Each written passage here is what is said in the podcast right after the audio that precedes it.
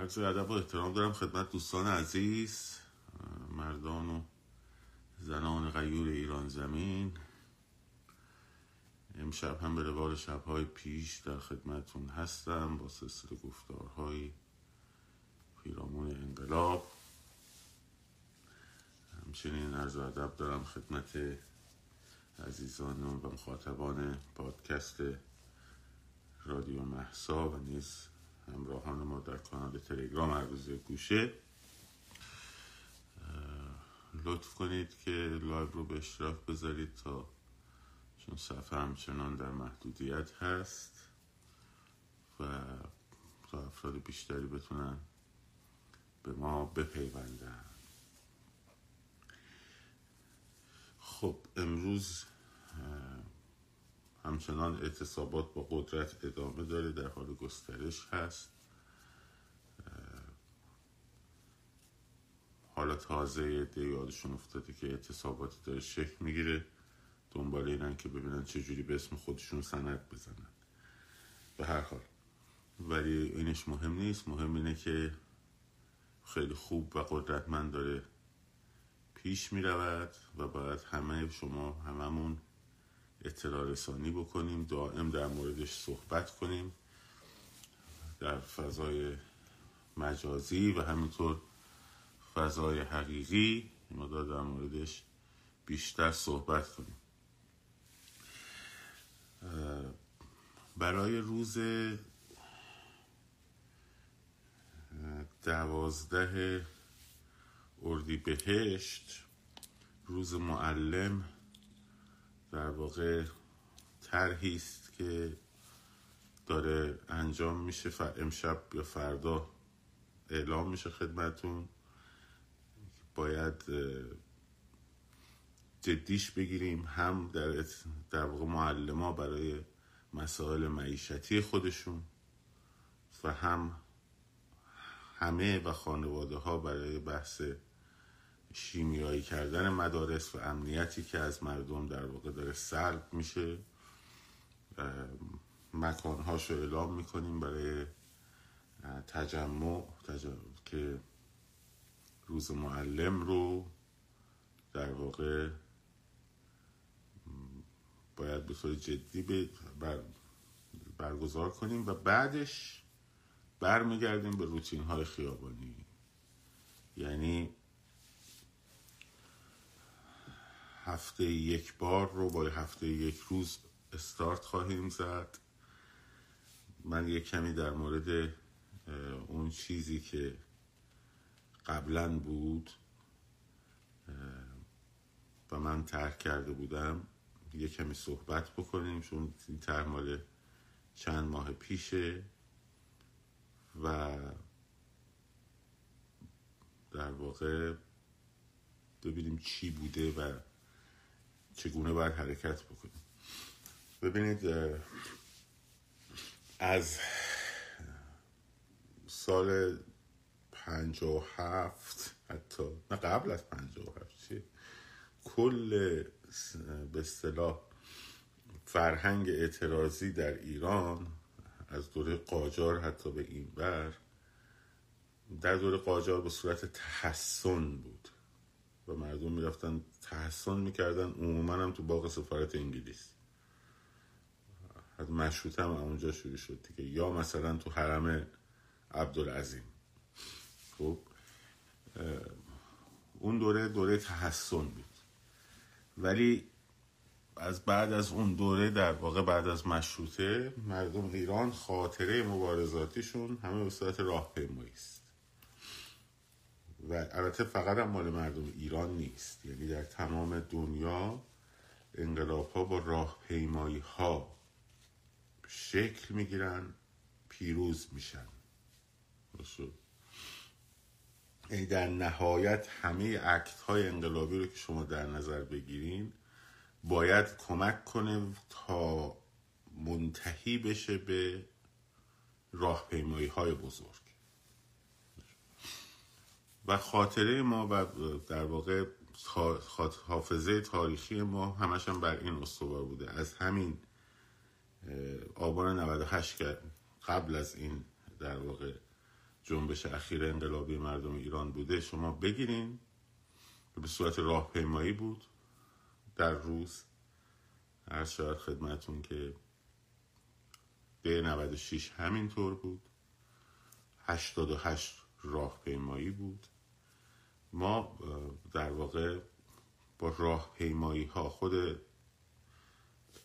اصطلاحا انقلاب 57 با راهپیمایی ها بود. باید به اون نقطه برسیم. هیچ مسیر دیگر رو می... چیزی نداره.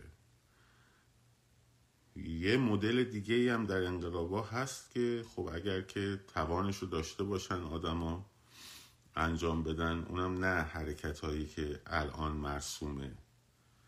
مثل مثلا پارتیزانی و اینا. اینا هم خوبه ها. و بحثی باش نیم خونسا سازی ها و اینا که من همیشه گفتم میگم خواهم گفت ساپورتم خواهم کرد. خوبن اینا.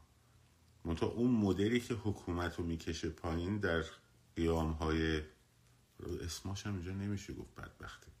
با قلم و کاغذ توسط گروه های میلیشیاییه یعنی مثل مثلا داستان کوبا.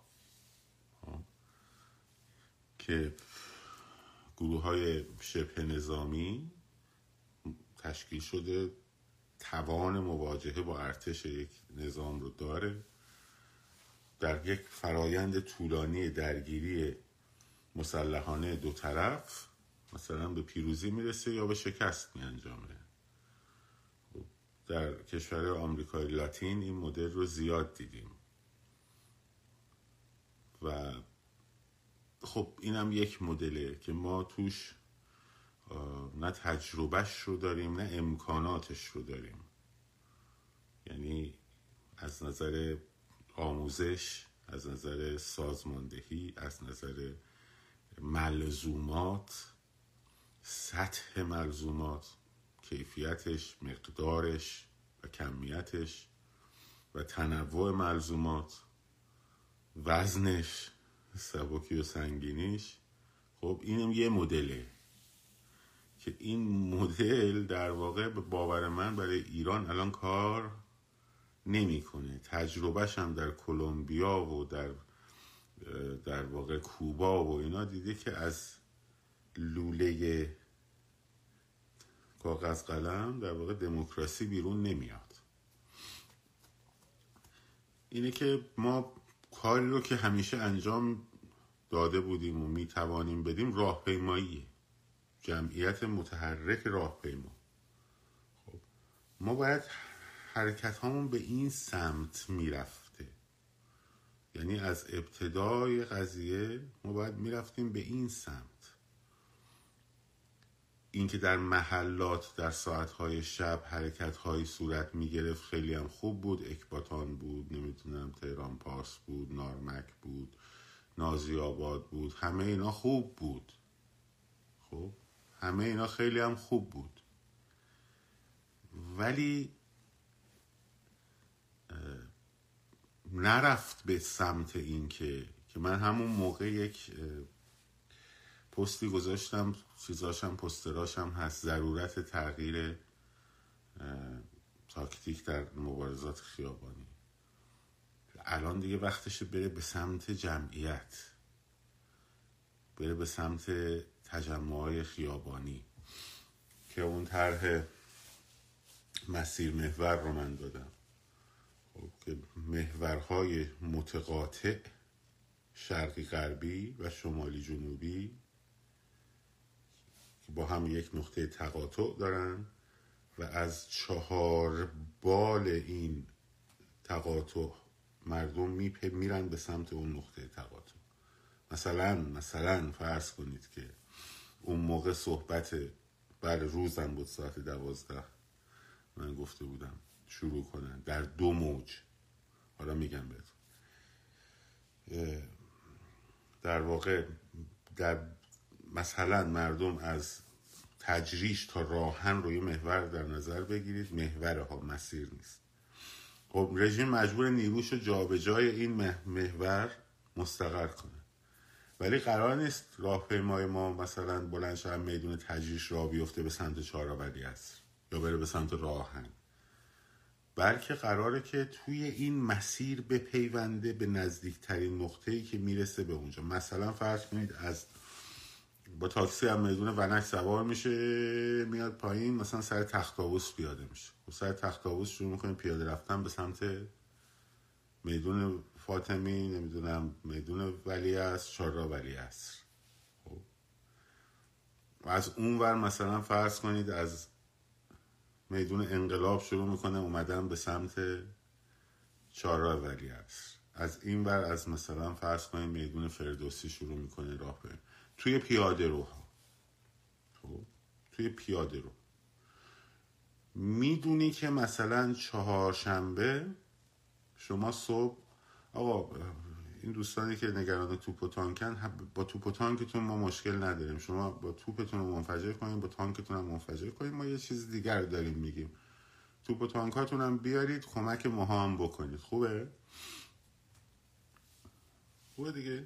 ما نفی نمی کنیم که. ما داریم در مورد یه چیز دیگه ای داریم صحبت می‌کنیم که اینجا کامنت می‌ذاریم. خب شما همون توپ و تانک و نمی‌دونم هر چی که هست هواپیمای جنگی دارین هر چی که دارین اونا هم بیارید کمک. اشکالی نداره.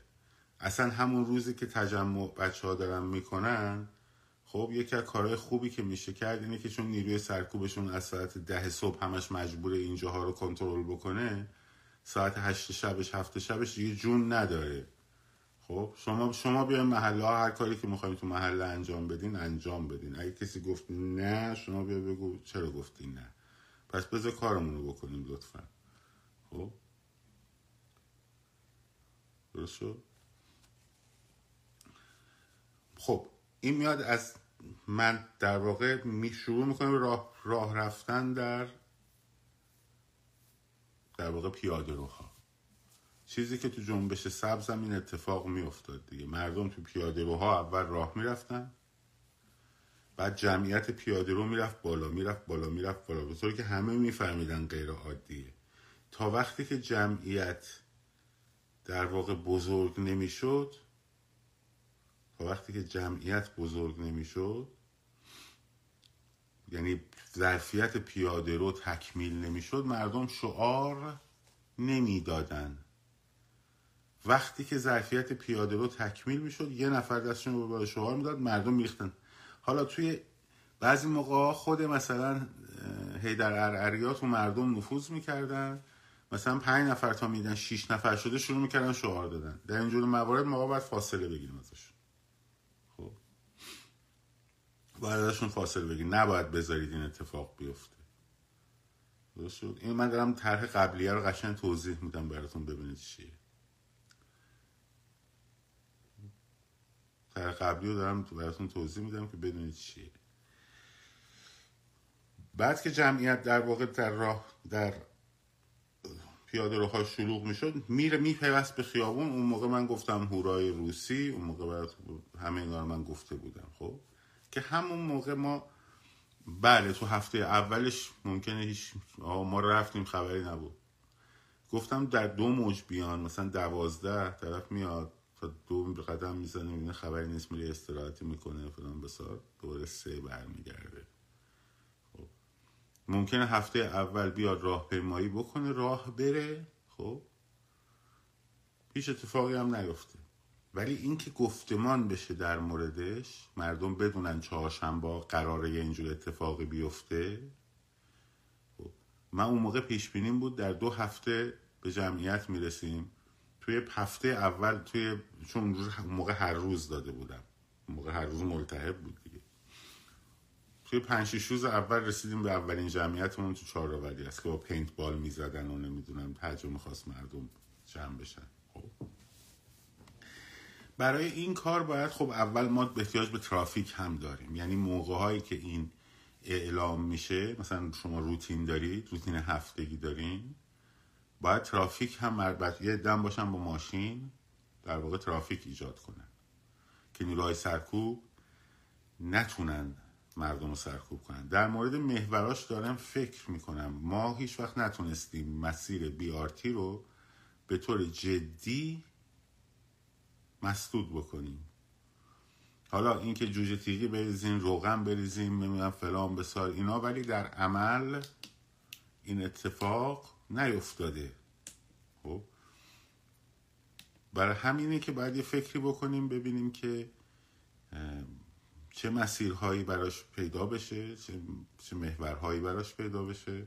هر مسیری هم که هست هر محوری که هست باید مسیرهای موازی داشته باشه. اصلا اینا یکی از دلایلی که خط ویژه رو دوره چی شروع کردن درست کردن در این دو مسیر به خاطر همین قضیه بود که بتونن نیروهاشون رو از شمال و جنوب و شرق و غرب راحت جابجا جا بکنن. خب هدفشون این بود.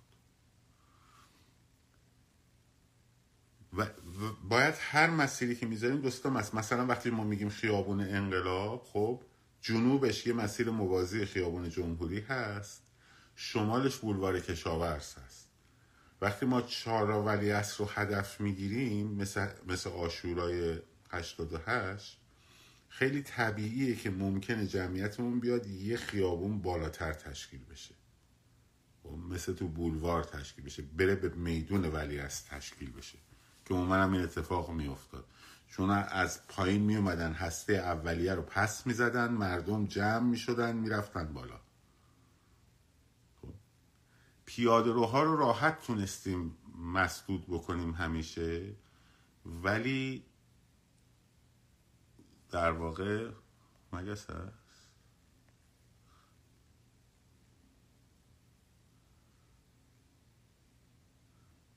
ولی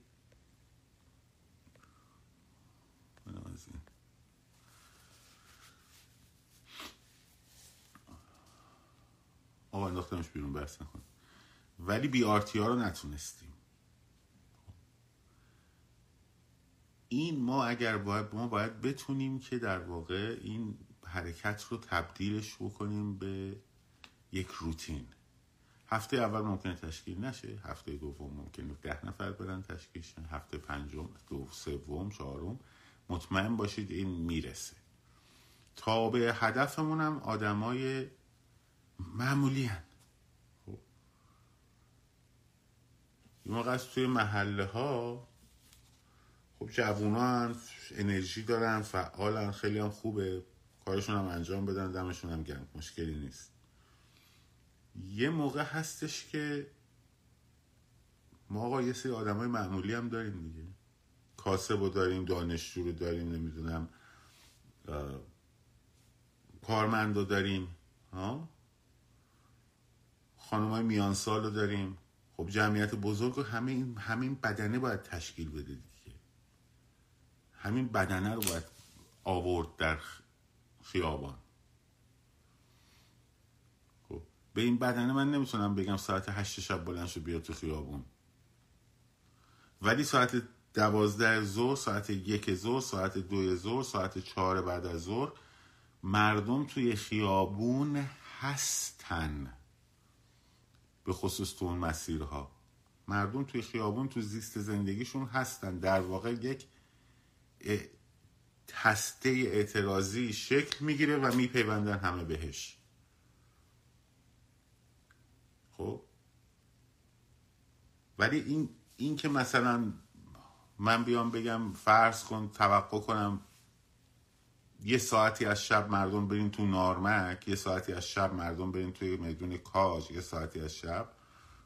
خوبه ولی با اون مسیر راهپیمایی هیچ وقت ختم نمیشه. هیچ وقت به مسیر راهپیمایی ختم نمیشه. خوبیشم اینه که شما یه روتینی داری در هفته. یعنی می‌دونی آقا ما مثلا چهارشنبه ها قراره این کار رو انجام بدیم. خب. خواهیم چهارشنبه ها این کار رو انجام بدیم. پنجا نفر بدونن که چهارشنبه قراره برن تو این مسیر راه پیمایی کنن هر کدومشون هم به دو نفر سه نفر بگن شما صد نفر رو آوردی تو خیابون در هسته اولیت. خب. هفته اول نتونستی به اصطلاح گفتمان سازش رو انجام بدی هفته دوم می‌تونی. راهش همینه. وگرنه تا به راه پیمایی های بزرگ ما نتونیم برسیم خب شما خودتون بودید دیگه خیلیاتون رفتید یادتونه داشت جمعیت دو برای همینم ترسیدن گفتن این راهپیمایی سکوت انقلاب خراب کردی راهپیمایی سکوت راهپیمایی سکوت مسخرهشو در آوردن هر جایی براشون خطر داره شروع می‌کنن مسخرهشو در آوردن خب سایبریا و فلان و بسار خب اون موقع ما خیلی خوب گفتیم باشه. بعدم کارگروه اتحاد ملی تشکیل شد اون هسته اولیش و فلان و بسار گفتن خب خب خیلی خوب می‌خواین نقطه بدین محله بدین نمی‌دونم صد تا محله بدین 20 تا محله بدین 6 تا بدین بدین. خیلی خوب انجام بدین. نه اینکه بگم همراهی هم کردم ها. همراهی هم کردم واقعا. ولی خب کشیدیم کنار دیگه بودیم بالاخره الان یه جمعی تشکیل شده داره این کار انجام میده. ما هم که هستیم توشون. نمیشه آدم خود رأی بکنه. ولی الان دیگه وقت این چیزا نیست. باید مسیر محور بشه مثل زاهدان. خب؟ مثل زاهدان. و هستاش تشکیل شد. بعدا یه سری دوستان اومدن مسیرها رو بی خودی کوتاه کردن. خب مسیر رو وقتی کوتاه می‌کنی مثلا فرض کن میگی که مثلا فرض کن میگی میدان کاج تا مثلا سرا سعادت آباد. خب این مسیر کوتاه این مرکز میمونه دیگه. این محله میمونه دیگه. چه فرقی می‌کنه؟ مهم بلندی اون محور است و تقسیم چهارتایی بالهای تقاطع دوتا محور با هم و بازه زمانیش. خب؟ این مسیر اگر بره جلو اگه تهران بتونه یه اینجور حرکتی رو خودش روتین کنه همه شهرهای دیگه هم این رو روتین خواهند کرد. ما مشکلمون اینه که با تاکتیک های اشتباهی رفتیم جلو. خب اون موقعی که سوشیال مدیا با این قدرت ها نبود توجه می‌کنیم مثلا هشتاد و هشت. خب ماها چی کار می‌کردیم؟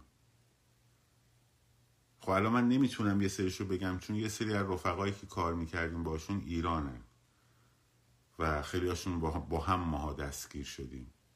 ولی واقعا چی کار می‌کردیم؟ میمدیم مثلا می‌گفتیم ساعت ده صبح چهار ولی عصر. یه نقطه رو می‌دادیم با از طریق ایمیل. از طریق ایمیلامون. یه مجموعه بودیم که به دلیل کارمون یه سری مشترک داشتیم. خب.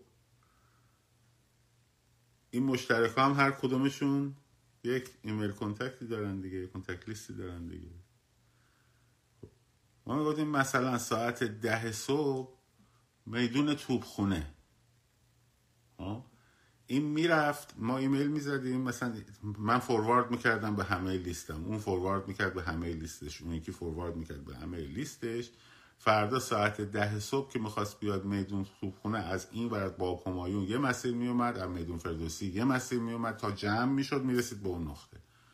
که آقای میر حسین هم بیست سوم یا چهارم بود. قبل از بیست و پنجم. خب؟ خب همه این کار رو ماها می‌کردیم دیگه.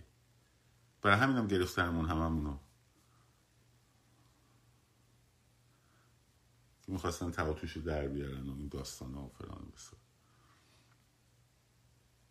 سوشیال مدیا نبود. اینجوری نبود که هر مثلا فرض کن اگه ما ایمیل می‌زدیم مثلا همین مسیر چیز که اون تخم لق شعار ندین شعار ندین رو یکی اومد جلوی مسجد امام حسن تو کل مسیر. ماست بچه یه سریشون سیاه بسته بودن که از خودشون بودن. که شعار ندین شعار ندین. ما گفتیم بچه شعار ندین؟ هم 25 خورداد که از جلوی مسجد امام حسن که رد شدن دیگه شعار دادن ملت. دیگه نتونستن چیز کنن.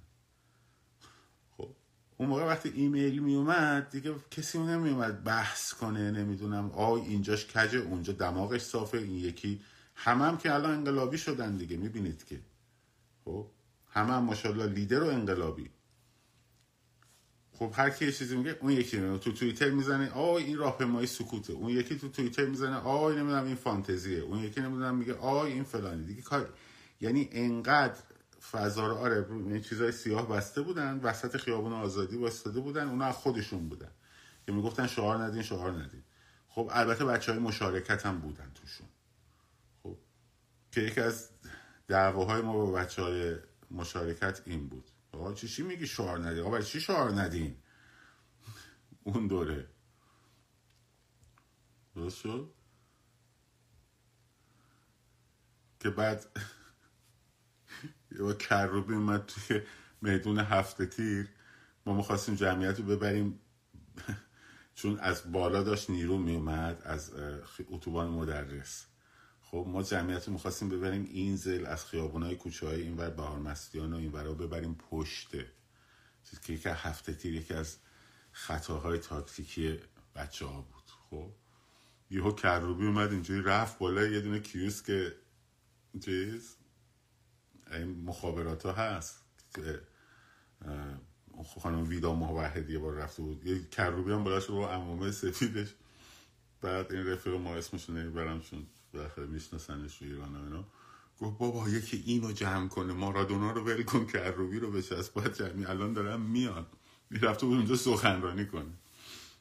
یادش بخیر. خب. ولی به هر حال منظور اینه که اصلا همین بود دیگه. آقا میدون چارا ولی بود میدون ولی بود میدون ونک بود اشتباه همون بود.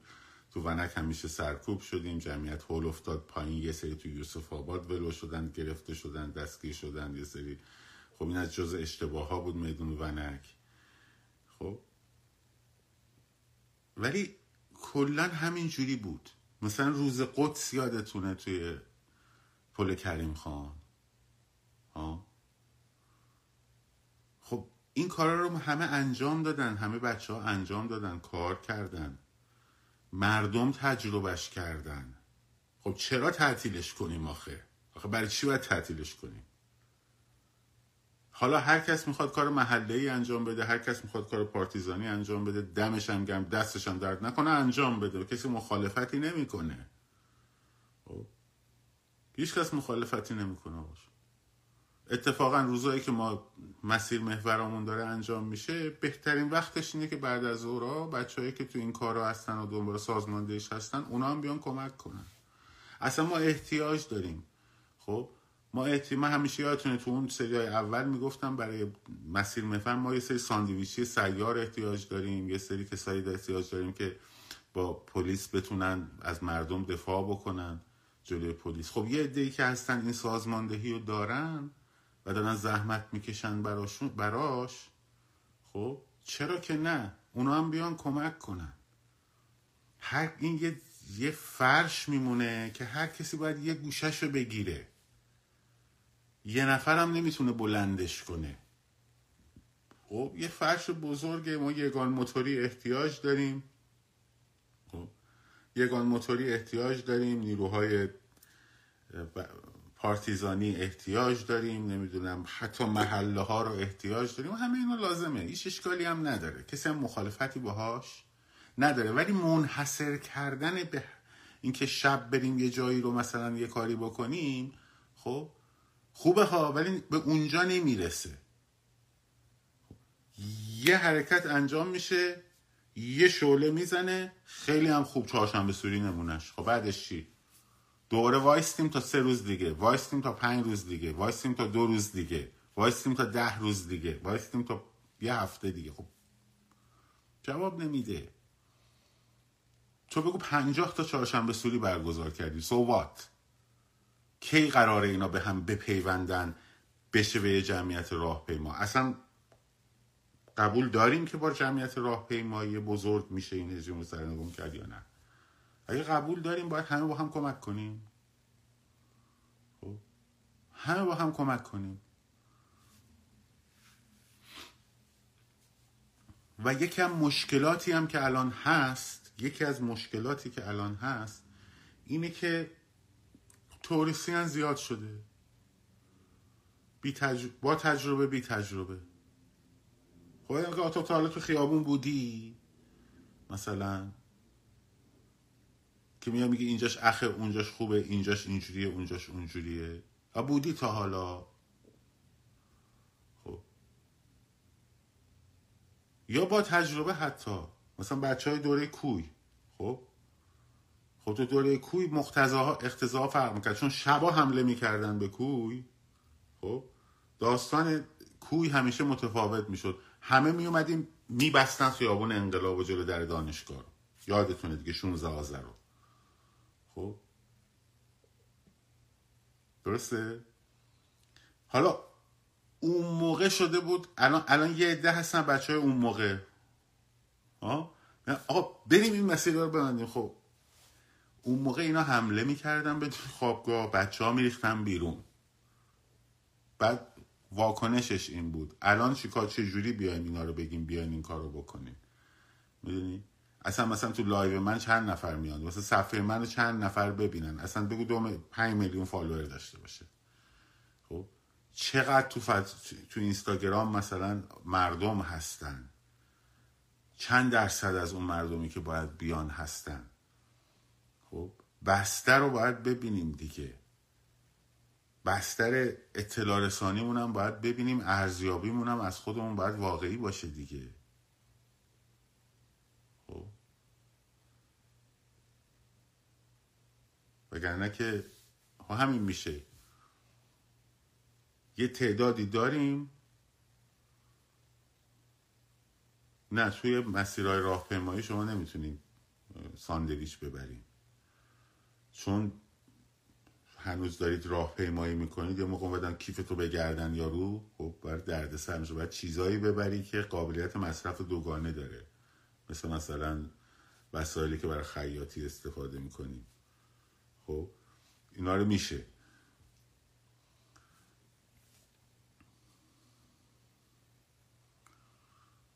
بله 88 هم ریختن تو کوی. اینه که یکی از مشکلات اینه که من اینجا گفتم بازم میگم برایش جناب شاهزاده هم نوشتم خب که آقا شما باید نه اینکه شما بیای فراخان بدی شما باید یک گروهی رو یا یک سری افرادی رو یا ساپورت کنی یا خودت جمع بکنی. خب از این دو حالت. بری آقا این رو مسئول داستانش چیه؟ تجمعات خیابونی. اون موقع دیگه بحث و حدیث و نمی‌دونم این چیزا خیلی کمتر میشه. چون authority ما نیستیم. ما authority های کوچولو کوچولوییم. با هر تعداد follower ی هم داشته باشیم. ها باید از این authority بزرگتر این قضیه بیاد. ولی یه چیز دیگه هم هست. مردم وقتی که یک act ی منطقی باشه انجامش میدن. وقتی هم منطقی نباشه انجامش نمیدن. خب؟ برای همینه خیلی از چیزها رو ما خواستیم انجام دادن خیلی از چیزها هم با خواستیم انجام ندادن نمونش هم ایزه. خب؟ حتی مثلا آقای علی کریمی اومد داد میدون آزادی. یه نه اون میدون آزادیه که شلوغ شده یه بار دیگه. خب نیومدن. چون طرف می‌دونه آقا میدون آزادی محل تجمع برای هسته اولیه به درد نمی‌خوره. به دلایل متعددی پایگاه بسیجش پایگاه بسیج ما مثلا مشتبه مقداد نمی‌دونم هلیکوپتر سازی اتوبانایی که وصل میشه بهش. اصلا می‌دونی که بهش اتوبان وصل بشه یعنی محل تردد عزیزان و برادران و موتور سوار. یکی از ضعفای میدون ونک هم جهان کودک بود دیگه خب. اون مسیرهایی که بشه باهاش رفت. میشه پیادهروهای کوچیک داره پیادهروهای کوچیک داره و خیابانهای عریض. خب اینا همش هست. اینا رو باید بشه که آدم وقتی می‌خواد یه جایی رو انتخاب بکنه یه منطقه و یک اکتی رو باید همه اینا رو بسنجه. تجربیات قبلی رو باید ببینه. باید ببینه که آقا بولوار کشاورزش در چه موقعیت های موفق بوده را در راش چیه؟ آیا میدون ونکش موفق بوده تا 88 یا نبوده؟ توی 78 چجوری بوده؟ خب میدون آزادی اگر درست شده از کجا رفتن به سمت میدون آزادی از امام حسین؟ بعد اون موقع 25 خرداد هنوز قرار نبود سرکوب کنن. سرکوب نمی کردن خب فقط اون آخرش اون تیراندازی ها شد این داستان ها. خب همین آدم باید بسنجه. وقتی بسنجه اون وقت می‌تونه یه حرکت سنجیده انجام بده. الان متاسفانه فضای مجازی اینقدر همه تئوریستی هم توش زیاد شده. خب یه سری اصیل یه سری هم سایبری. سایبری ها بیشتر. چهره ها رو نمیگم ها. چهره ها رو من نمیگم. اونایی میگم که میان همینجا میشینن پشت هر چیزی یک ایده ای خودشون در می‌کنن. اونا رو دارم میگم. یه ایده ای دارن از خودشون پرت می‌کنن. توی توییتر نمی‌دونم تحت پشت مثلا یه اکانتی به اسم کدو تنبل مثلا قایم شده طرف. به خودش ایده. بعد مثلا میری تحتش در می‌بینی یه جوان مثلا 22 ساله است داره از خاطرات خودش در جنبش دانشجویی 76 هم می‌نویسه. خب. اینجور مشکلاتی هم داریم دیگه. اینجور مشکلاتی هم داریم. خب. و کی تو مثلا؟ جناب هویج مثلا اسم آیدیشه ها مثلا جناب مثلا باترنات اسکواش کجای بازی؟ همین که 20 هزار تا فالوور بخری بندازی پشت چیزه چهار تا هم فوش بدی به نظام یا میشه توریسیان بعد نه به یه بار پاش کف خیابون خورده. نه حتی دونسته بدوه ببینه چجوری فرار کردن چجوری باید بدوه خب. و و و این مسئله رو ما داریم. این باید حلش کنیم. اینه که این روتین رو در واقع ما بعد از ما بعد از در واقع معلم شروع می‌کنیم. امروز هم تصویب شد در کارگروه و در مورد فعالیت هاش در واقع بیشتر صحبت خواهیم کرد گفتمان هاش بیشتر صحبت خواهیم کرد. اینه که شما هم فقط گفتم پس ذهنتون فعلا به عنوان معرفی تر داشته باشین. ما باید بریم به این سمت. این نظر منه. خب؟ این نظره منه. حالا باز آقای فخرآور بابا بوده. خب؟ بوده. من جنبش دانشجویی بوده. من بودم. میشناسمش. خب؟ تو خیابون بوده. باز آقای فخرآور تو خیابون بوده. قضیه فرق می‌کنه. تو موقع میگم چون ایمیل بود تو ایمیل خیلی راحت بود. خیلی کارا راحت بود. نه که فضای چیز نبود. این چیزا داستان ها بازی ها. بوده دیگه. من میگم بهتون جنبش دانشجویی بود دیگه. تو مثل همه ما جوان مبونا بود دیگه. بود بودنش بود دیگه. حالا اینکه چجوری الان چجور آدمیه و نمی‌دونم چه حرفایی می‌زنه و نارسیسیسته و اینا رو من کار ندارم الانش رو ولی خب دیگه سابقه طرف رو نمی‌تونید زیر سوال ببرید دیگه. خب زندانیش کار گرفتن بودنش دیگه. خب دیگه با یکی یکی خوشمون نمیاد قرار نمیشه که دیگه همه چیشو بزنیم که. نه حالا چهل سال که پرت و پلاس دیگه اون که مشخصا پرت و پلاس دیگه. ولی دیگه سابقه طرف رو که دیگه نمی‌تونید این آقا نه این اصلا نبوده. دیروز پیدا شده. نه اینجوری نبوده. خب؟ حالا بگذاریم ما الان در مورد نمی‌خوایم بحث کنیم. در مورد اسرائیل هم میگم باشه.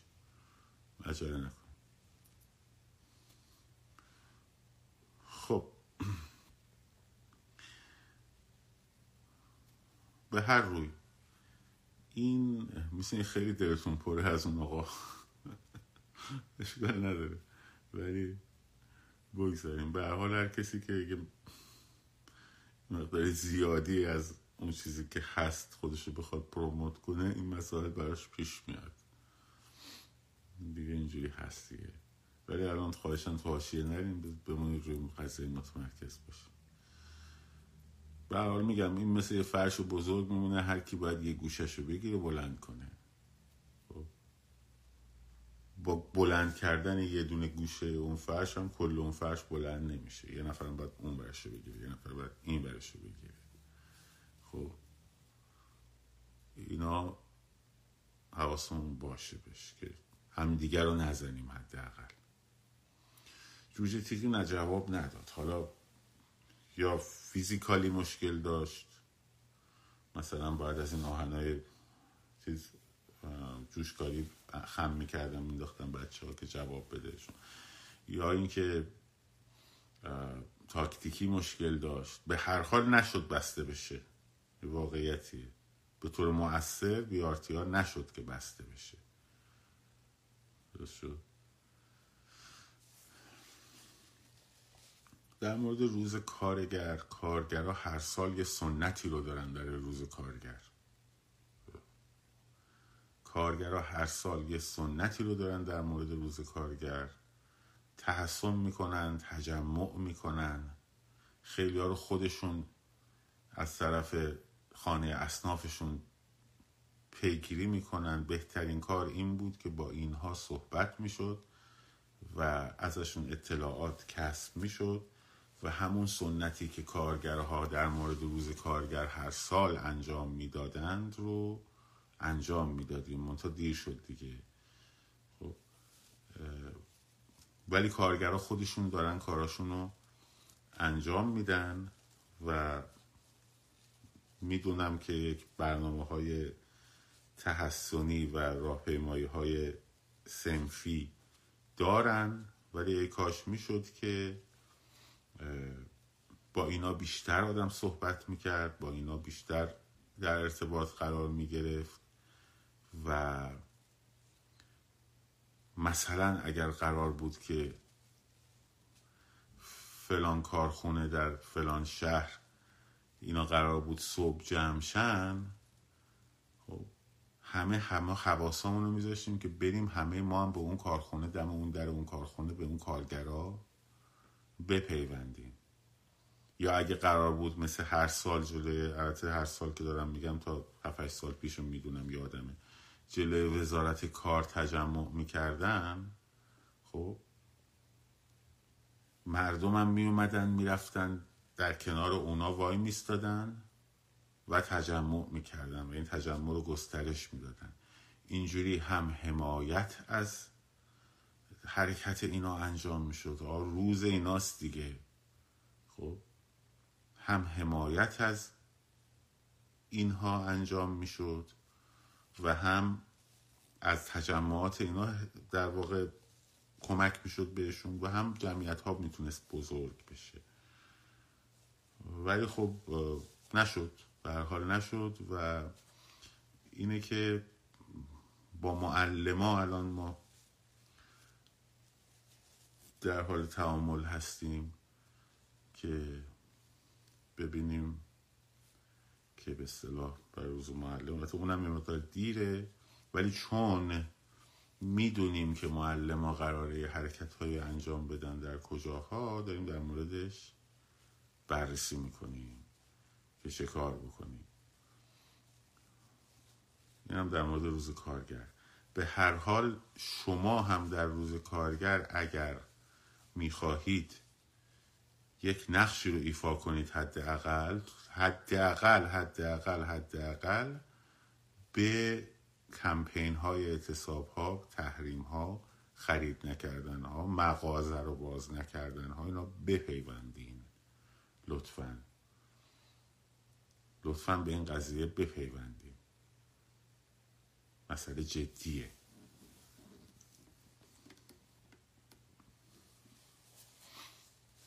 خب در خصوص این نامه ای که در واقع این سی و دو نفر عضو کنست اسرائیل نوشتن و خیلی هم بیجا کردن که نوشتن. و غلط زیادی کردن. شاهزاده هم خوشبختانه هم توییت زد به شما اطلاع دادن هم به اونا. که آقا این چه ورزش مسخره بازی ها چیه؟ خب. و اگر کسی بخواد صحبت از ملت ملت بکنه خب اون فلسطین خیلی بیشتر میشه در موردش صحبت کرد. تازه قطنامه سازمان ملل 1967 هم هست. اگه دنبال جنگ افروزی نیستین بهتره که ملیگرایان ایران رو در کنار خودتون نگه دارین. خب، بهتره که نگه دارین. وگرنه مرزهای 67 هم هست که شما باید برگردید پشتش. ولی همونطور که شاهزاده هم گفت این گفتمان قالب دولت اسرائیل نیست. حتی راست اسرائیل هم نیست. یه سری کسایی هستن که با جمهوری آذربایجان مدت خواست دارن هم تعامل تجاری می‌کنن هم تعامل نظامی می‌کنن در بدن ارتش اسرائیل. و خب جناهایی در درون اسرائیل که حالا خواستن یه حالی هم به اونا بدن. ولی از این خبرها نیست و خیلی هم اهمیت در واقع اجرایی نداره پراتیک نداره داستانش. اینه که در حد اینکه یکی یه گروهی حرف گنده تر از دهنش زده و شاهزاده هم باید جواب واکنششون می‌داده که داده. در همین حد نگرش داریم. خب؟ الان هم حالا دیگه وقت گذشت. من فقط یه اشاره می‌کنم به اینکه ما باید یه کمی فردا شب شاید در موردش صحبت کرد که آقا حمایت از پهلوی حالا شما هر اسمی دوست داری بگو شاهزاده بگو رضا پهلوی بگو آقای پهلوی بگو بعضی خب رو این چیزا حساسن ولی رو لقبای دیگه حساس نیستن. حالا مثلا شما اگه دوست نداری به فکر می‌کنی اگر مثلا به استاد شجریان بگی محمد رضا شجریان شعن خودت بالا میره خب؟ به اون بگو محمد رضا شجریان. از استادی او که چیزی کم نمیشه که خب؟ حالا تو می‌خوای بگی بگو محمد رضا خب؟ یا اصلا بگو شجر. خب؟ تو من تو جامعه هنری بودم دیگه. جامعه هنری بودم. بزرگ شدم از بچگی تو جامعه موسیقی بزرگ شدم دیگه. مثلا تو مهمونی ها مثلا نسل ما یارو مثلا همسن من بود یا مثلا سه سال کوچیکتر بود. واره رفته بودیم به با لطفی چیز یه مهمونی اصلا رفته بودیم استخر خالی میبست. رفتیم گفتم محمد رضا نظرت چیه دیگه مثلا کنسرت اون سری قبلیت؟ خیلی خوب بود محمد رضا خیلی خوب ساز زدی و فلان و بسار اینا. بعد یارم نمی‌دونست من مثلا مدیر برنامه لطفیه. بله بله. بعد مثلا فرداش میومد تو همون چیز همونجا به سلام استاد. سلام استاد. حالتون چطور استاد؟ بعد عقب عقب می‌رفت مثلا از جلوی میز این. خب بعد پشتش میگه آره من رضا رفیقمونه محمد رضا. خب حالا تو استاد بگو محمد رضا. خب تو بگو شجر. نگو استاد شجریان. اشکالی نداره. خب اون که از استادیش چیزی که هم نمیشه که. خب مهم نیست. کاری ندارم. من فقط بحثم این بود. این گریز رو بزنیم که این خندهدار بودن این بحث و موضوعیت بحث رو اصلا بیام در مورد صحبت کنیم خب خنده دار طرف مثلا میگه که می‌بینی مثلا تو صفحش فلان هنرمند درجه سه مثلا سینما فوت می‌کنه. خب دیده بودین؟ تا مثلا طرف فوت می‌کرد بعد همه عکساشو میذاشتن. استاد فلانی بزرگ مثلا سینمای ایران مثلا درگذشت. استاد فلان استاد فلان. استاد خب بازیگر درجه دو سه بود داره مثلا دیگه. چه می‌دونم عزت الله انتظامی نبود که. خب. ولی مثلا یه دونه عکس از باش داشت دو نفری حتما میذاش. هر طور شده. مرده پرست دیگه. بعد از مرده مرده های وقتی طرف میمرد می‌شد استاد استاد استاد. خب اینا رو می‌گفتی. بعد حالا در مورد مثلا پهلوی که می‌رسه مثلا شاهزاده در نمیشه. خب نچرخه. اصلا من با اونش کار ندارم. خب؟ اصلا با اونش من کار ندارم. ارتباطی نداره به سیستم پادشاهی. اینکه ما الان از ایشون حمایت کنیم هیچ ارتباطی به سیستم پادشاهی لزوما نداره و اینو باید دوستان متوجه باشیم این یک. دوما وقتی گندش رو در میارین اون وقت من مجبور میشم فردا بیام یه کمی در مورد تاریخ این منطقه صحبت کنم که بگم اگه همین محمد رضا شاه و رضا شاه نبودن خب؟ نبودن. حالا ببخشید محمد رضا شاه و رضا شاه رو می‌تونیم بگیم شاه یا بگیم محمد رضا پهلوی یا بگیم پهلوی اول و پهلوی دوم؟ چون یا, یا شاه و فقط به ناصر الدین شاه باید گفت کدوم شاه شهید رو بگیم مثلا چی بگیم؟ حالا اگر محمد رضا شاه و رضا شاه نبودن الان وضعیت ایران چجوری بود؟ اینا رو باید تو تاریخ بریم ببینیم. خب؟ نه تاریخ حتی ایران ها خب باید تاریخ مثلا چیزی به اسم The Great Deal به گوشتون خورده. خب. ترجمه شده به اسم بازی بزرگ مثلا. رقابت قرن 18 همه و 19 همه روسیه و انگلستان بریتانیا. و اینکه چجوری اینا می‌خواستن تو این منطقه بازی درست بکنن. و بعد که هزار قرارداد فینکنشتاین به گوشتون خورده بین ایران و فرانسه قرارداد تیلسیت به گوشتون خورده.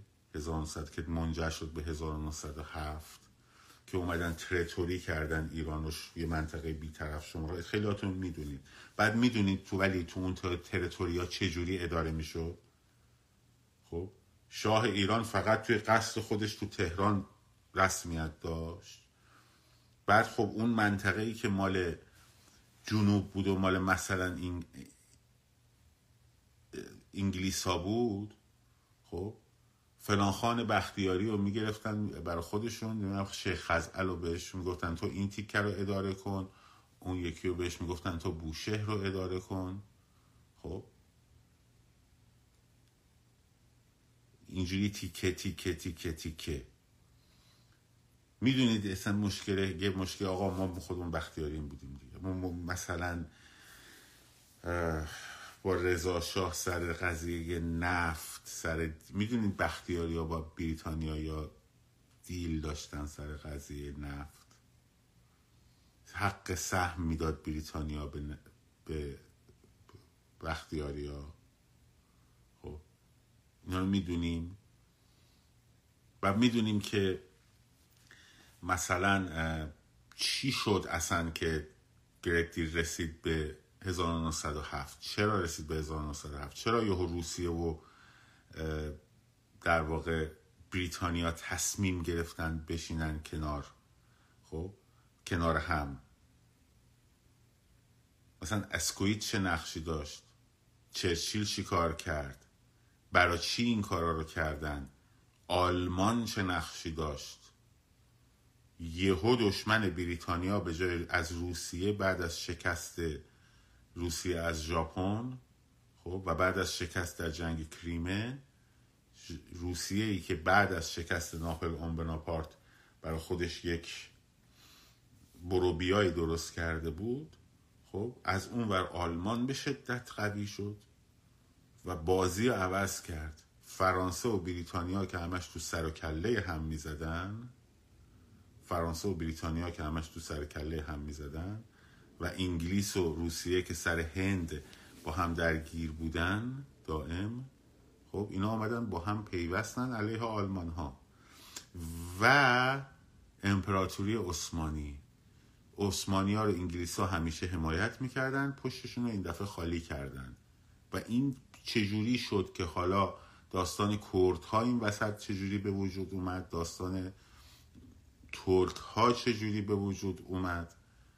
خب داستان این گفتمان های مثلا عجیب و غریب چجوری تو ایران به وجود اومد؟ اینا رو باید تو بستر تاریخیش ببینیم. بعد این سیستم عشیره قومی عینا مدلی بود که در افغانستان هم داشت اجرا می‌شد دیگه. پشتون ها و هزاره ها و فلان و بسار. اینا هر کدومشون یه بخش رو یه عده رو در واقع روشون سرمایه گذاری کردن. بریتانیایی ها همینطور در شمال روسا همینطور. خب؟ حالا دو جا در دو جا در دو جا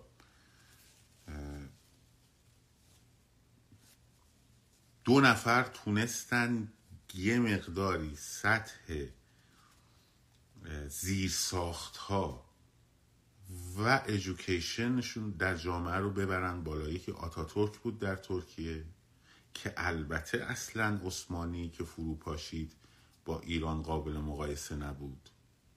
خب؟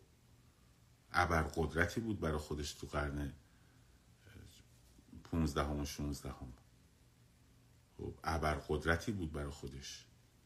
و یک تمدنی در واقع امپراتوری داشت. ها یکی آتاتورک بود و دیگری رضا شاه بود. و اینا اگر نمی اومدن زیر ساخت های کشور ایران رو آموزش و آموزش پرورش مدرن و دادگستری و دولت مفهوم به اسم دولت مدرن و نجات پرستیش چه چرت و پرت میگه عزیزم من دارم تاریخ رو میگم. افغانستان سیستم افغانستان در ابتدای دوره پهلوی در انتهای دوره پهلوی چیزی از نظر توسعه شبیه ایران دوره قاجاره. و پرت میگین آخه؟ خب این زی ساخت ها رو وقتی درست کرد ارتش مدرن درست کرد راه ها رو درست کرد در واقع دولت مرکزی درست کرد تونست آموزش و پرورش. اقا مکتب خونه در اون بیرون بچه ها رو نشون پشت میز مدرسه. روندی که امیر کبیر البته شروع کرده بود خب؟ امیر کبیر البته شروع کرده بود با ایجاد دارالفنون با و عباس میرزا با فرستادن دانشجوها به خارج از کشور و و الی آخر. این مدرن, مدرن مدرن کردن ایران رو خب اگر این دو پادشاه پهلوی نمیرسوندن به یه ای وضعیت ایران در حال امروز کنونی هیچ تفاوتی با وضعیت افغانستان نداشت. اصلا افغانستان بخشی از ایران بود. هیچ تفاوتی نداشت. ما در اون وضعیت بودیم الان.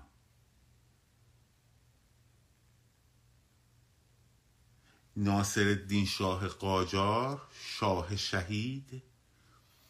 خب، برید تاریخ تکیه دولت رو بخونید. خب منصب هایی که درست کرد معین البکا و نمی‌دونم فلان و بسار و این حرفا. چجوری ترویج خرافه آشورا و این هیئت ها و این دسته ها و این علم کتلا؟ برای حالا می‌فهمید رضا شاه چرا باش مخالفت کرد. خب این دامبول دستک ها رو شاه شهید به چه منظوری؟ برای برای یه جور مشروعیت بخشیدن به حکومت خودش ناصر الدین شاه. درست کرد دامبول دستکو؟ خب بری تاریخ یه پادکستی هست رادیو نیست. خب چیزش رو دروازه دولت یا دونه چیز ببخشید تکیه دولت رو اون بخشش رو برین گوش بدین بعد نیست. حوصله کتاب خوندنش رو اگه دارین کتاب تعذیه مبانی تعذیه مال دکتر مسعودیه رو بخونین. اگر نه برید اون رو گوش بدین. خب ببینید چه کسافت دونی برای مردم ایران درست کردن.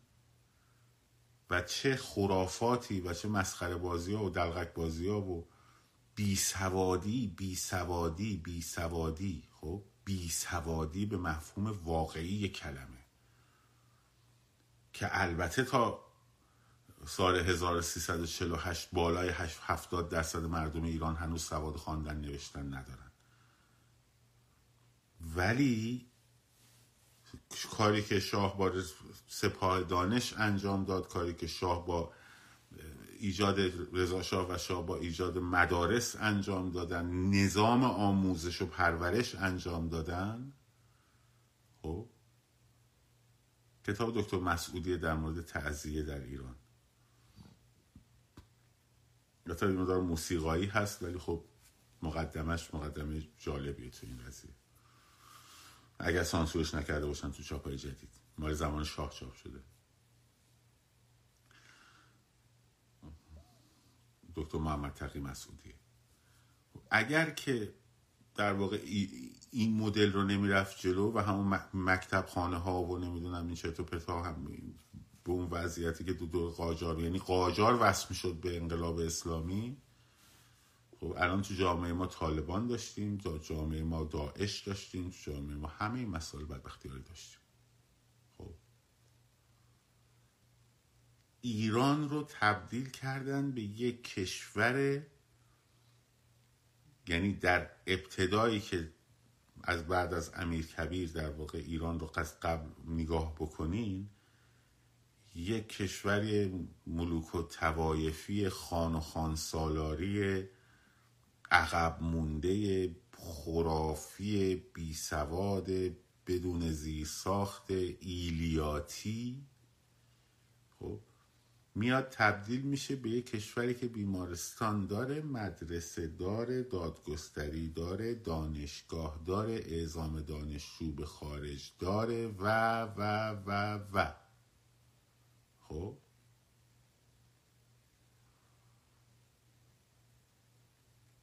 همین کار رو هم آتاتورک با ترکیه کرد. این دوتا کشور رو الان اگر ببینی همین جمهوری اسلامی که چهل سال داره این مملکت رو ویران می‌کنه هنوز نتونسته اون ویرانه ای که دوست داره براش درست کنه مثل یمن و نمی‌دونم این چیزها رو انجام بده. کشورهای عربی اگر نفت سرشار پیدا نمی‌کردن با جمعیت کمشون خوب دقت کن. اگر نفت سرشار با جمعیت کمشون پیدا نمی‌کردن اینا آقا جان دارن نون می‌ذارن در خونه ها خب؟ انقدر پول میره پول هست که نمی‌دونن چجوری خرجش کنن. ولی یه دونه پارلمان ندارن خب؟ از نظر آموزش برو ببین چقدر تفاوت وجود داره. همین رو برو ببین. با مصر رو نمیگم مصر یک کشور دیگه است یه داستان دیگه است. خب. این کار این اینا کردن دیگه. حالا می‌خوای خودتو بکو حالا تو وقتی که برمیگردی اوی استبداد استبداد استبداد تو اون دوره برو ببین حکومت آتاتورک چجوری بوده. استبدادی بوده یا نبوده. ها؟ دوره احمد شایی که انقدر افتخارشو می‌کنی چجوری بوده؟ اصلا تو اون سالا تو اون سالا خب الان دیدی دموکراسی خیلی گفتمان غالبه؟ توی دهه 1920 و 1930 الان دیدی چجوری دموکراسی لیبرال دموکراسی گفتمان غالبه؟ تو 1930 و 1920 دیکتاتوری های مسلح گفتمان غالب بود. مسخره می‌کردن دموکراسی بریتانیا و فرانسه رو. خب، مسخره می‌کردن. دوره موسولینی بود دوره هیتلر بود. درست شد؟ گفتن معنی نداره. نه گفتمان ما و گفتمان مارکسیست لنینیست بعد از جنگ تبدیل میشه به گفتمان جدی. از 1950 به بعد در آسیا تبدیل میشه به گفتمان جدی. بعد از 1960 به بعد در اروپای غربی دوباره یک باز تولید دیگری میشه از طریق سارتر چپ سارتری درست شد خب شما باید ببینی. تو نمی‌تونی با گفتمان امروزی می‌تونی نقد بکنیم آره می‌تونی نقد بکنی. آقا دموکراسی نبود. خب نبود. آره نبود. درسته. به معنی که مثلا شما الان تو ذهنت هست خب؟ خب نبود. خب خب کجا بوده؟ کجا بود؟ تو آلمان بود مثلا؟ تو توی ایتالیا بود؟ توی رومانی بود؟ دارم قبل رومانی قبل از کمونیسم میگم. تو لهستان چرا؟ چکسلواکی و لهستان بودن. خب. ولی دموکراسی گفتمان غالب نبود. گفتمان غالب دیکتاتوری های مسلح بود. خب آقا گفتمان غالب اینه. چیکارش خواهی بکنیم بعد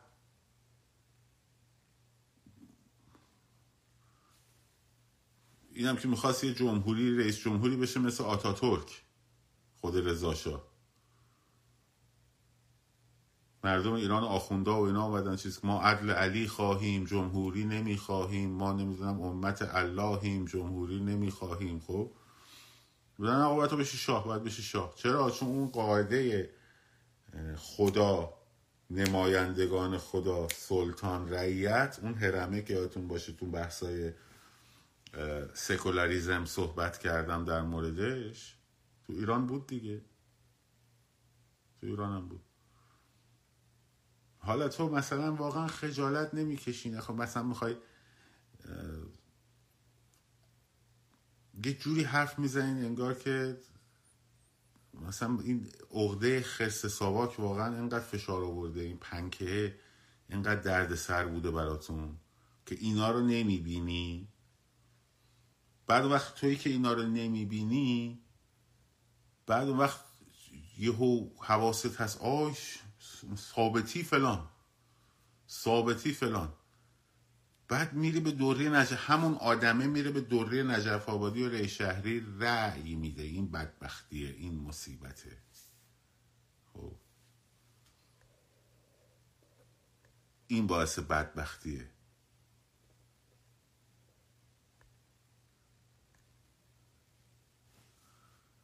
کسی که اندوه خرس ساواک یعنی مثلا می‌خواد خرس ساواک رو بکشونه پای میز محاکمه در تمام طول خرس ها رو ازش می‌خواد که اعلام تبری کنن مثلا از خرس ساواک بگن ما با این فامیل نبودیم که اون خرس جنایتکار بوده میره به ری شهری رأی میده. به ری شهری رأی میده. قربان علی دوره نجف آبادی رأی میده به حسن روحانی رأی میده. خب؟ میر حسین موسوی رأی میده. میره میشینه کنار فائزه هاشمی رفسنجانی. میره میشینه کنار امیر ارجمند. بعد نگران استبداد نیست دیگه اون موقع. مثلا نمیگه بابا تو تا دیروز لابیدابی قاسم سلیمانی بودی آخه نمی‌خوای یه توضیح بدی.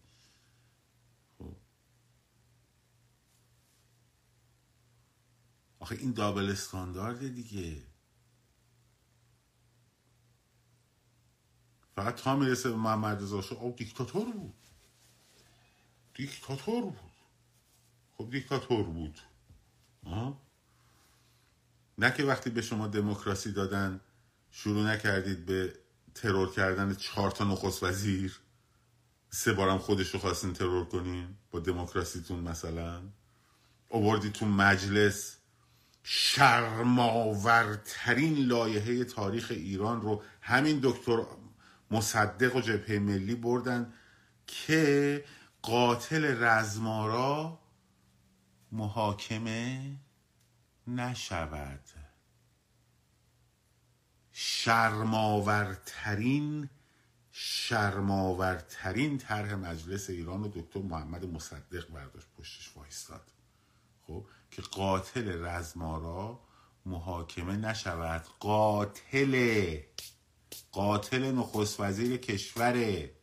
خب چون می‌خواست بره پنجاه پنجاه قرارداد ببنده مثلا با انگلیسی ها مثل قراردادی که امریکا و عربستان بسته بود سر نفت خب چون ایدش این بود حقش بود کشته بشه. آقای محمد مصدق رفت توی مجلس خب برای خلیل تحماسبی قانون گذروندن آقا.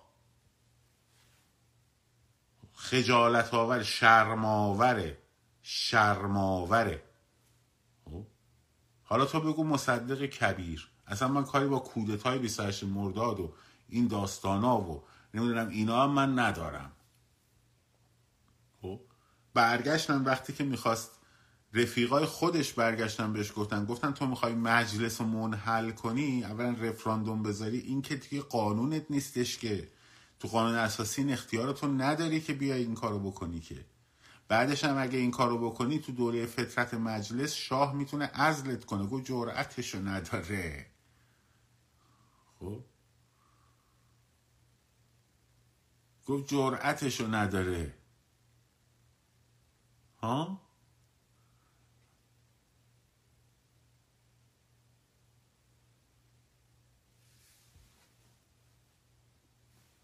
رفیقای خودش بهش گفتن. گفتن این کارت این کارت غیر قانونیه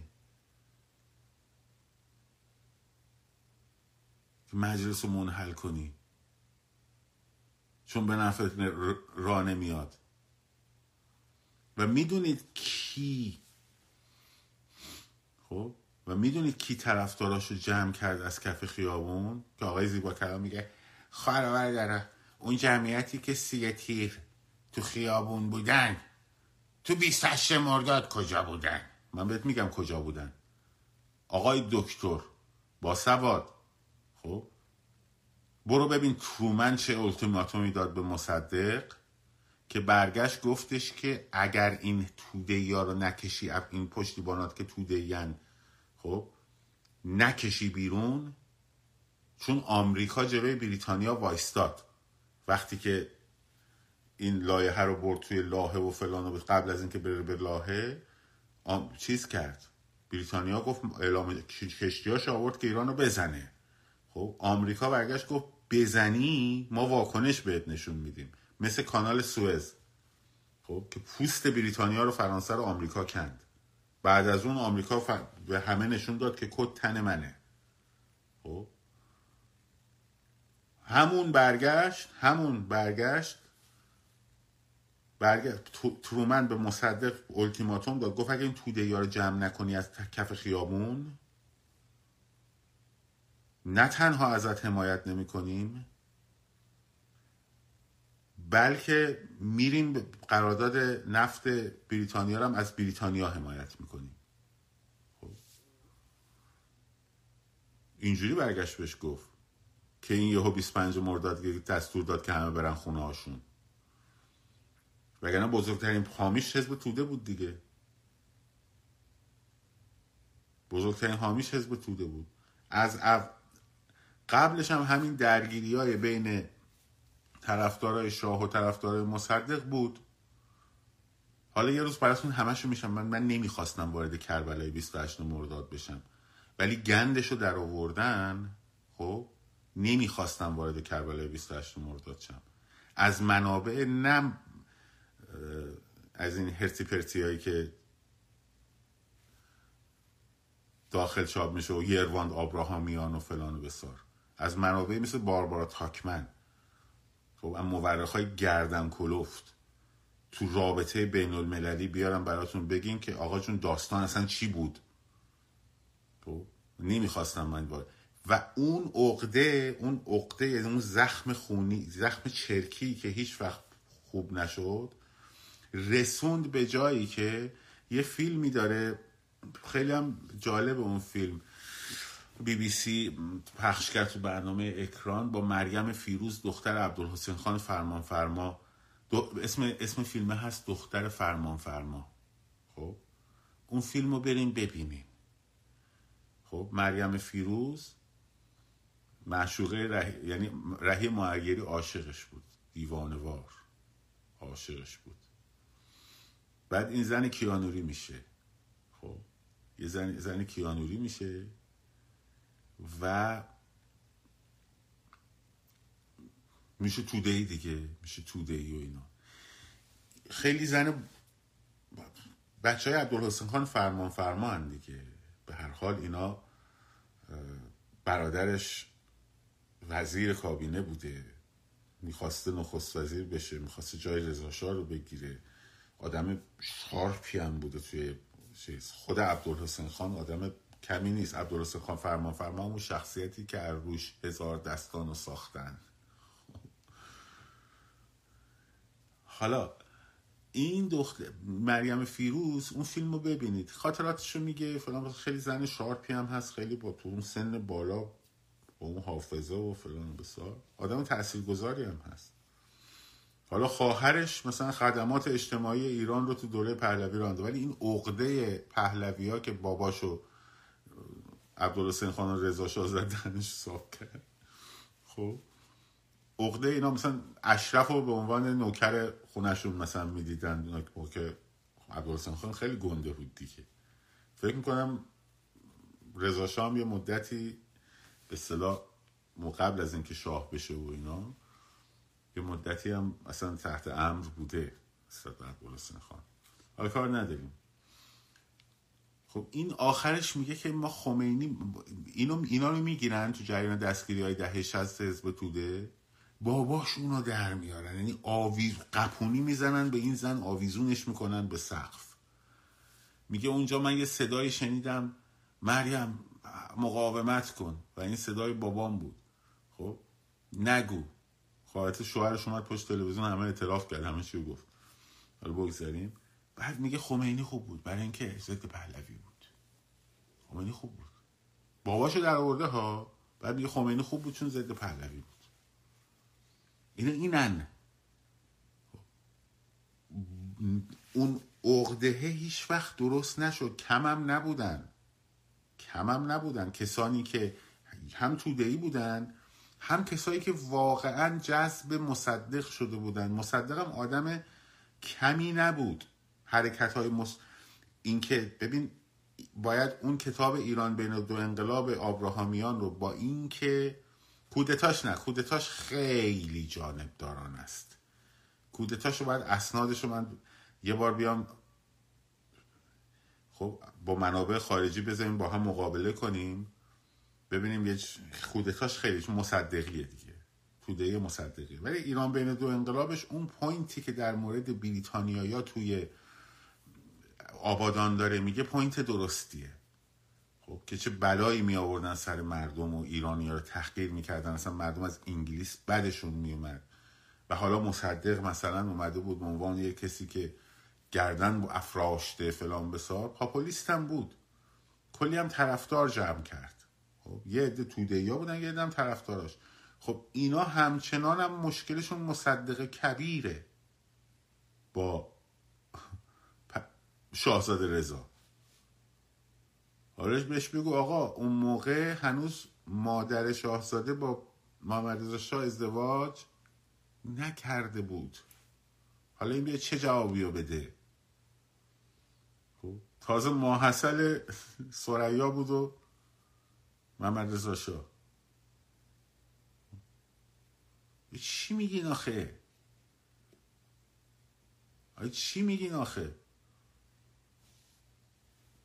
می‌دونستید از التیماتوم ترومن به مصدق خبر داشتین؟ اصلا آقایون ملی مذهبی؟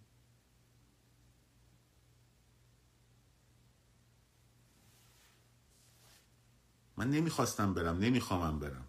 ولی اگه برم وارد این قضیه بشم با بزرگ گنده هاشون رو در رو با فرمت این که تو کتاب جلوت باشه من تو دوربین تاریخ به تو میگم با عدد و روز خب؟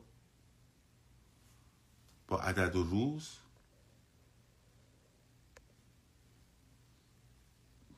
مذاک... مناظره می‌کنم. مناظره می‌کنم. با تک تکتون. با گنده های ملی مذهبیتون.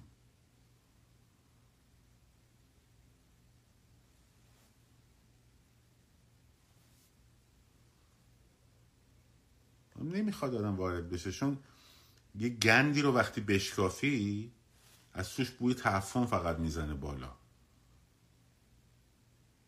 ولی این داستان. یه روز آدم باید بره. حالا ببینیم چی میشه. فعلا بذاریم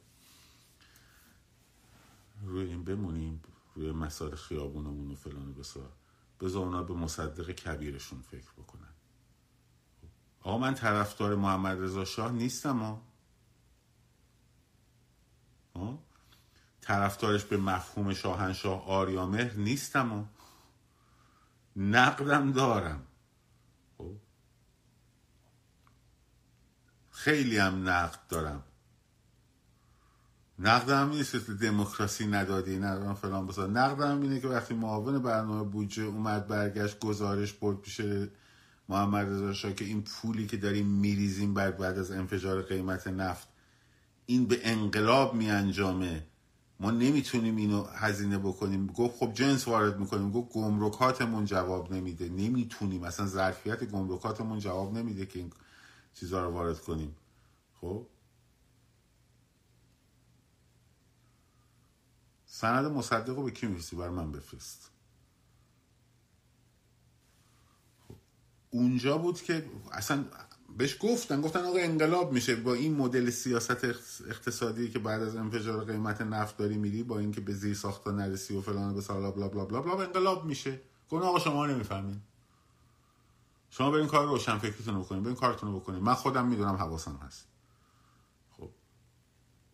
من آدمی نیستم که نقد نداشته باشم به اون دوره. تو نمی‌تونی یه قشر تکنوکراتی رو درست کنی بفرستی فرانسه تحصیل کنه بفرستی آمریکا تحصیل کنه بفرستی بریتانیا تحصیل کنه بعد بیاد بگه که بعد دیگه سندروم هلندی شد دیگه. بیای برگردی بگه که سلطنت موهبتی الهی است. خب نمیپذیره ازت. آره هویدا گفت من نمی‌تونم بگم شما خودتون برید بگید. گزارش سازمان برنامه بودجه رو. گفت من نمی‌تونم بگم. که علم میگه دیگه میگه به رضا شاه کسی جرئت نداشت. دروغ بگه. به محمد رضا شاه کسی جرئت نداشت. خب؟ راست بگه. خب این ایراده هم هست این ایراده هم بوده. ولی آدم می‌ذاره کنار خدمات غیر قابل مقایسه شون. اینا رو که می‌ذاره تو کفه ترازو خب این آقا جون این دوتا شاه من بیام بذارم کنار شاه شهید مثلا. کنار مزفر شاه بذارم. خب. بذارم کنار اینا. همه ایراد دارم دیگه. ولی عقده عقده با نقد فرق داره. عقده با نقد فرق داره.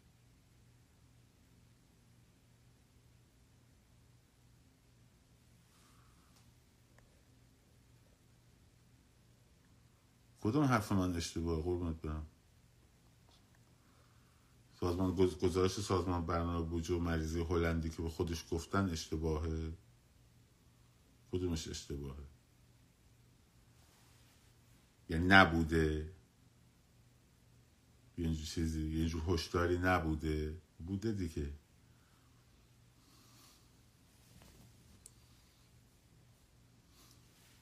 بوده دیگه. اصلا کتاب علم نیستیم بابا. اسنادش هست. کتاب علم چیه؟ کتاب علم مگه رفرنسه؟ خب نه بابا. بوده دیگه. ولی حالا اصلا با اونش ما کار نداریم فعلا. مصدق کبیر مصدق کبیر. مشکل این مشکل اینا نقد محمد رضا به این نقدا نیست. یعنی اینا رو نمیگن که. میان چرت پرت میگن. میان چرت و پرت میگن. خب؟ مصدق کبیر مصدق کبیر می‌کنن. آقا جون شما هر جایی آقای ساواکی چی ساواک 1335 هر جا که احساس می‌کنی لطف کن از چیز شما برو بیرون. برای چی وای میستی اینجا؟ تو نمی‌تونی به من بگی چی بگو چی نگو. خب شما تشریف ببر بیرون. نمون. اگه ناراحتی چیزایی میشنوی سختته. نمون قربونت برم.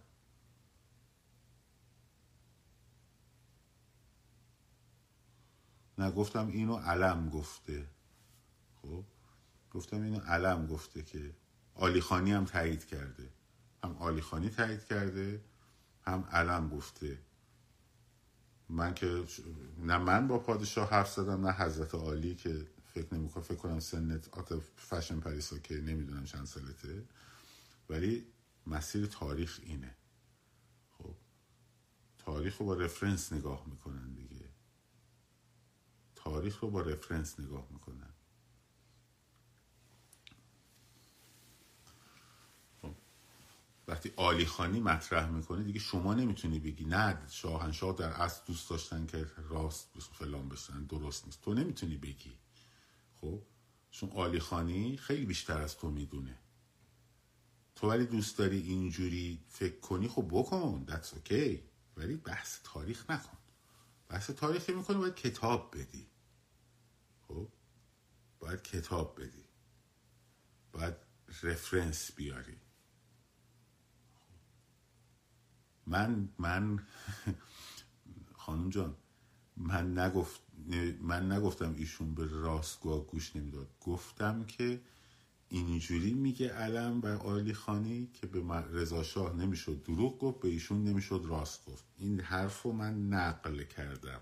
رفرنسش هم اونجاست. خب حالا شما می‌خوای بگی نه اینجوری نبوده. بگو خب نبوده. خب این که حواستون جمع کن. خب.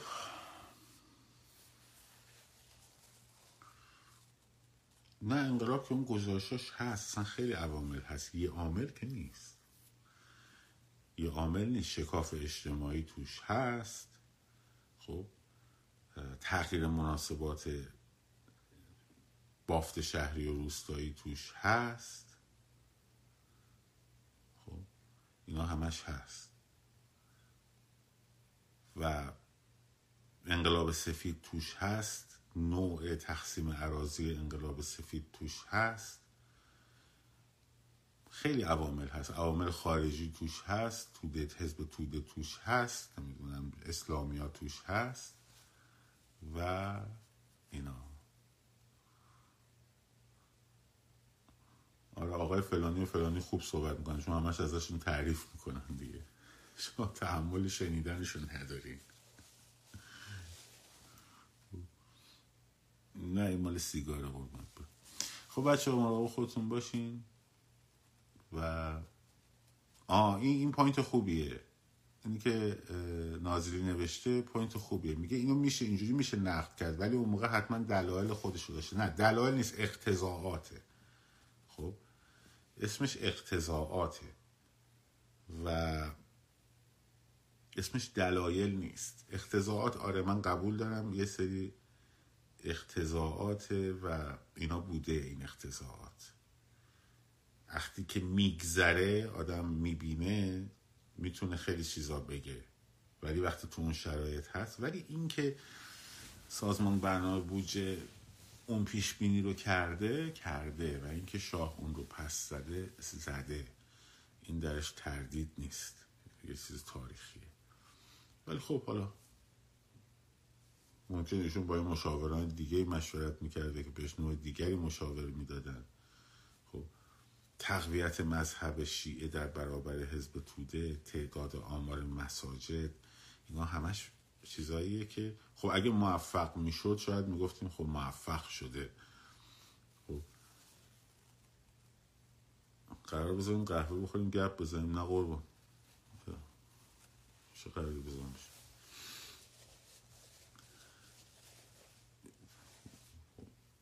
باید منصف ببینی همه چی رو ببینی. ضعف و قوت.